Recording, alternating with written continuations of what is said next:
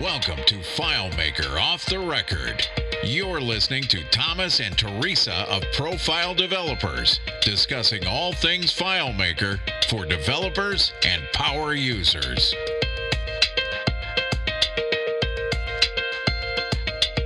Hi, everyone. Welcome to FileMaker Off the Record. Episode 9. Woohoo! so, tonight we are going to talk about the get functions. Yes, we're going to go step by step through 125 functions. Ugh. And, Let me get some coffee. okay, uh, we picked a couple dozen functions that we're Mm-hmm. going to talk about in no particular, well, they're in alphabetical order. We'll talk about it in that order. Right. But in no particular, we didn't pick these because these are the best, the most useful, or they're ones we think that there's something, some kind of a gotcha with, and that you can learn Right. something from. So, Mm-hmm. So, as you were saying earlier, there are many, many get functions. There's over, what, 115? so, yeah, 120? in that in that neighborhood, yeah. in that range. So one thing that people may not be aware of is that in 17, if you're in the calculation engine and the you have the uh, window or the drawer on the right showing that lists all the functions, that if you click on one, it'll give you a little definition at the bottom. Yes, Um, and that's- there is a hyperlink to open up.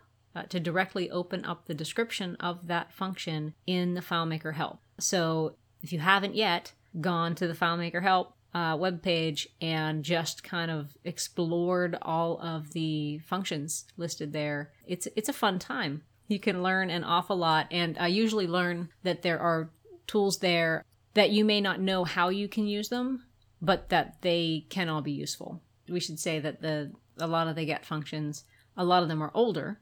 A lot of these have been around since version six. six and before, or was six. Six was the version where a lot of stuff happened. Right, it was a major update. So in the FileMaker help, they list the version numbers when these functions came into being. Like for example, get modified field came in in version 13, so it tells you that. Mhm. That goes all the way back to six, and it'll say this one started in six or earlier. Okay. So FileMaker doesn't even know it's a big mystery if you go Right. before six. Nobody was taking any notes. No. No documentation at all. But of course, everything from six and earlier was whenever there was one table per file and there was no relationship graph. Mm-hmm. Right. So, one thing that I thought Yeah. to talk about in the future, I don't know if this would be interesting or not. Okay. Talk about what we used to have to do Oh right. to make things work. hmm Now, whenever I'm hanging out with older developers, Yes. this this stuff comes up all the time. Right. Right. And we sort of have a little bit of fun talking about do you remember Mhm. before we had real tabs and right. And you had to fake it. all and- that. So that's something to think about. For that the we future. can do for Sure. future. If anyone is interested to hearing us chat about that, Mhm. uh, send an email to off the record at profiledevelopers.com and let us know. Or anything, anything you want to hear about. okay. Uh, let's talk about get functions. Get account privilege set name was a function that came in around version 11. Now we've had privilege sets longer than that. And it was always important to know what the privilege set name. Well, it was often important to know what the privilege set name was whenever you're scripting. There's another function called get current privilege set name, Mhm.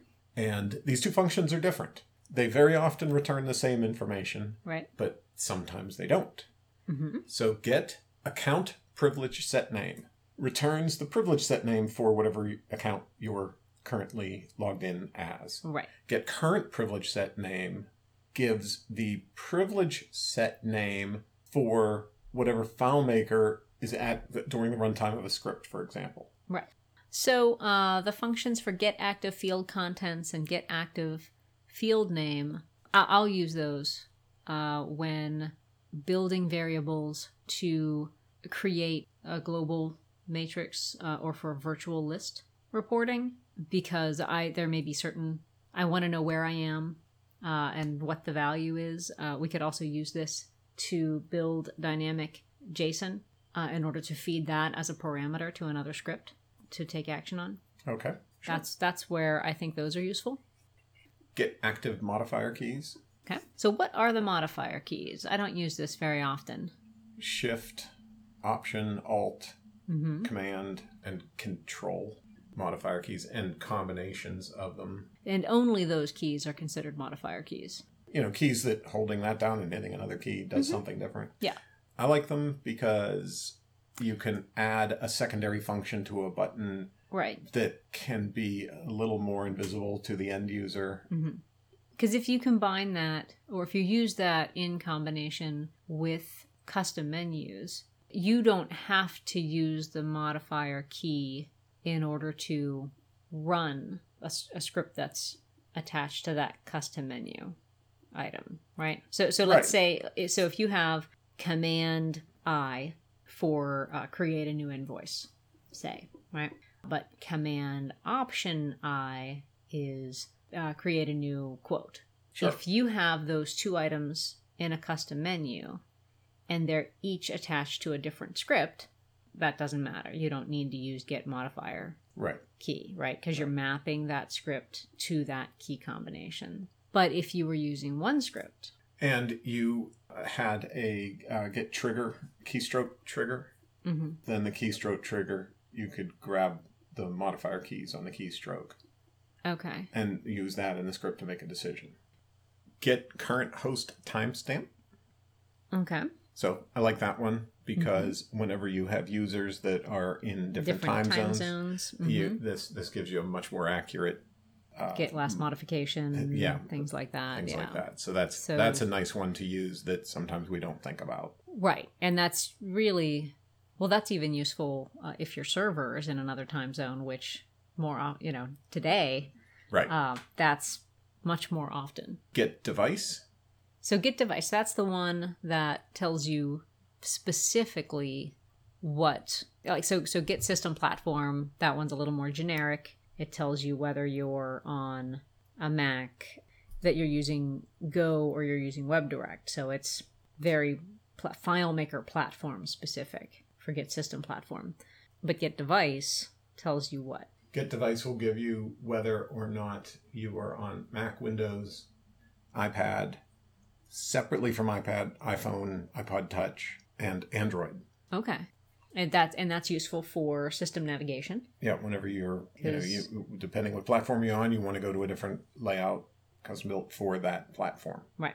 And so a good practice is to have a separate set of layouts for every different For every device. Yeah, every device, every different, you know, set of screens that need to look good.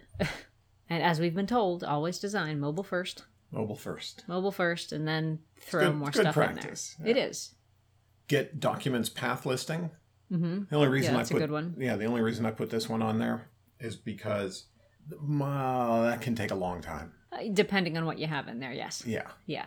Now, because in a situation, say you're importing on a server, the only place that the server can import from is still the documents folder. So if you aren't quite sure what you're looking for, uh, so, you know, in a lot of solutions, if we have a CSV file or some other file that's generated by some other system gets dropped into the documents folder and then FileMaker Server runs a script, looks in the documents folder for a set a file, but it doesn't know exactly what it's looking for. It has uh, the files have a particular Structure pattern. prefix, you know, so they'll have whatever prefix at the beginning, and so the first step of the script is to get the documents path listing, then do a pattern count, like walk through each of those and then build a pattern count of just the files that it wants and then loops through that variable to import each file and process them as it needs to and then it deletes the files. But like you said, if you have get documents path listing always lists all files even in subfolders. So if you have, you know, one file in your documents path and then four folders with 4,000 items each, it's going to list every single item in every single folder. That's really important to know. Yes. Get file name and get file path. Okay. So get file name I used to use a little bit more often because I was dealing with some situ- situations where users had access to the files and might change them. And if you have something like an automated import Mm-hmm. from one file to itself Okay. and the file name changes, that changes. Oh, that breaks. yeah. Yeah. that breaks. So th- thing, things like that, it comes in useful. So to make it more dynamic Yeah. in those situations. and then get file path. I mean, there's lots of uses for that. One that I use kind of regular, I'll use get file path with a pattern count for FMNet Mm-hmm. so that I know if a file is currently being hosted or being run locally. Mm-hmm. And in development or moving files around, that's that's important to know. Oh yes. And it's easy to get mixed up. And it's and again, I Because have it all looks the same, no matter where it's where where you open it from. Right. And so I'll do something depending on the situation. Mhm. Again, uh, if it's a client that gets in these kind of situations, I'll maybe throw up some big letters on the splash screen or on the the dashboard, whatever it is that they're using, that says you're using a local copy. This is not being saved to the server. That shouldn't come up a lot, but again, depending on the client, that that Mm-hmm. kind of thing can happen. So I, I like using it for that. Get layout table name. Yeah, and we um mentioned earlier that that does not actually return the table name that the layout is based on. It's the table occurrence name. Right, which can be anything you want. Right. So that can give, it can be confusing. I, I'm going to say unexpected results because it says get layout table name. Mm-hmm. Get modified fields, Right. which came out in 13, which changed quite a bit how people do their audit logs. Right. Because instead of what we used to have to do, you know, you could gather up all the fields and look Mhm. for changes in fields and make decisions. Now we can just return, get modified fields, just bring that information back and nothing else. It's Right. it's And that's and that's great, uh, great so function. get modified fields functions from uh, when a record is opened. No, Get- when a record is committed. but what I'm saying is that it knows what the value is when it's opened. So it's paying attention to that. And then when you commit it is when it fires and can compare. Right. It- right. Because it, knows it, has, that- yeah, because if you don't commit a record, nothing gets saved. right. Because you can have that turned on that you have to, that it's not automatically committed. Right. So yeah, that, that definitely, like you said, changes the game in terms of making it easier to have your own audit trail Yeah. and populate it. Now, uh, what does it return? How does it return that data? It returns a return-delimited list of Mhm. all the field names of the fields that were modified since the last commit of that record. But it's just the names of the fields, not the values. Right. It's the names of the field. If you want to have an audit log that says Thomas changed this field from this value to that value, Yeah. You still You have still to have do that to- yourself in the programming. Yeah. right? Okay. Get network protocol. So what does that give you? So get network protocol will return whatever the network protocol that you're using is. So it'll return TCP/IP TCP/IP or TCP/IP? or or uh, token ring uh, yeah. or Uh, Apple, Apple Talk, Talk. right? So that's No. th- that's no sneaker net. and sneak exactly. Hmm. So those are the four potential protocols that Yeah. will return. Who's using token ring? I you know it's been a while. I'm sure somewhere. Back to that goes back to what what we used to have to do. Is it that use RJ45? It did. Okay. Yeah. Get network type will return, I think, two for a cellular network, Okay, so it's numeric. three for Wi Fi. Okay. And so that comes and that's that's new. That came out in what? Should I say 13? 13, yeah. That's handy for you know, you've got a Go solution and you want it only to sync when it's on Wi-Fi. Right. That's a, that's a perfect use. Yes. Get persistent ID, That's a good one. which I would say you should know what that one is. hmm Get persistent ID came out in 12. And what Get persistent ID is designed to do is to return, it returns a unique, unchanging ID hmm for the device that you're currently using. So if you are connecting with an iPad hmm using FileMaker Go Right. and you want to track who that user is and what they're doing Mhm. through this isn't per session. This is Right. this is persistent with the device. Mhm. You're connecting via Go, and you have that persistent ID. Mm-hmm. So even if you back that iPad up to the cloud to i iCloud, Sure. you do a complete backup and replace the iPad, get a new one, Mhm. and down, you know, and reset up with all the exact same. You're, you're using the exact same information. hmm You will get a new persistent ID because the physical device is new. Right. So that's that's useful. hmm It's not just for iPads and those types of devices. Your Mac Right. will, you know, will provide a persistent ID as well. But I've run into that we use this with a registration, like a device registration solution before. So if a device attached to the system and downloaded the files, then we were grabbing their persistent ID. Um, but in testing, one of the things that I found out is that if you use on a laptop, if you use FileMaker Pro to uh, atta- to open a solution, you'll get one persistent ID, and if you use WebDirect on that same machine, you'll get a different persistent ID. So it's kind of a combination of the hardware and the platform that you're using to access it. One thing I wonder is if you have an iPad, so we can test this.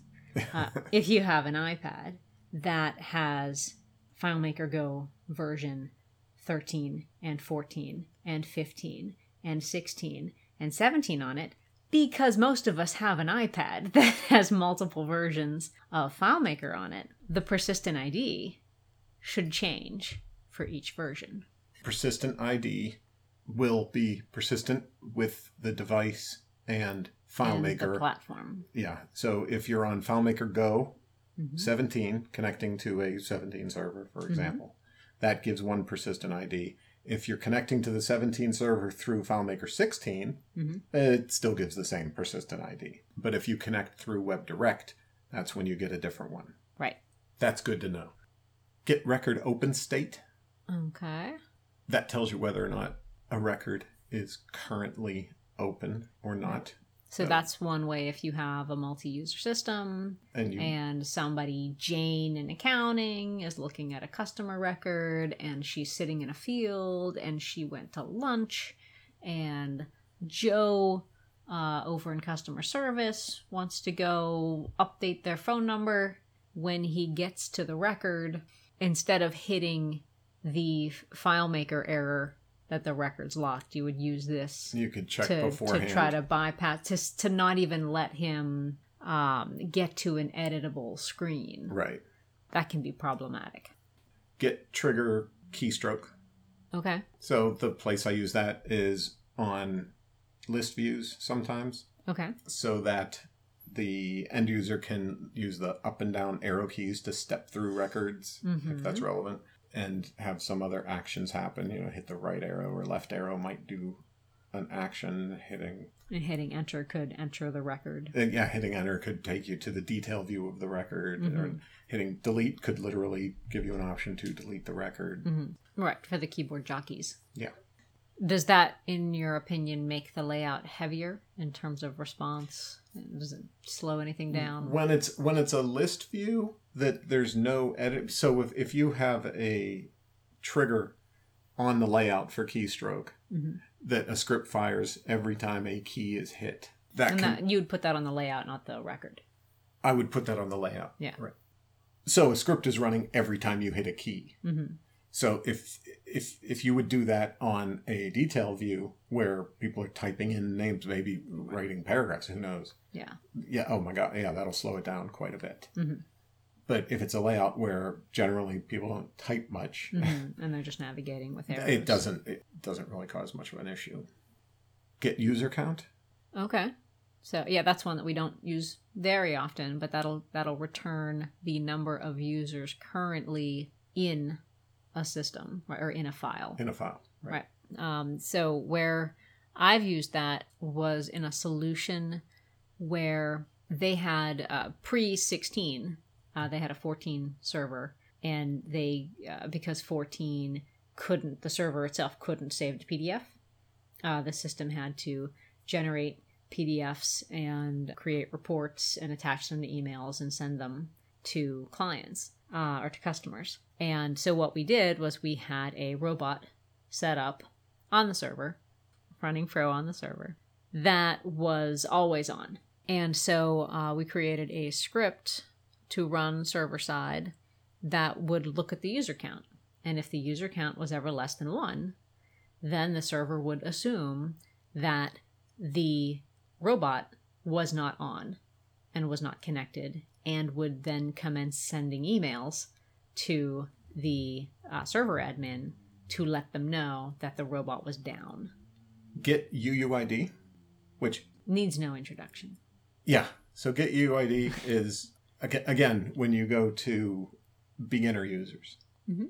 Actually, uh, was mentoring someone recently, and that was one that they were sort of unaware of. I don't know if they knew the function existed or not, but they were using serial numbers for their IDs for their for their key fields. Were they using straight serial numbers or were they, They putting were. a prefix? They th- On they the happen to be numbers. using a straight serial number. Okay, that's dangerous.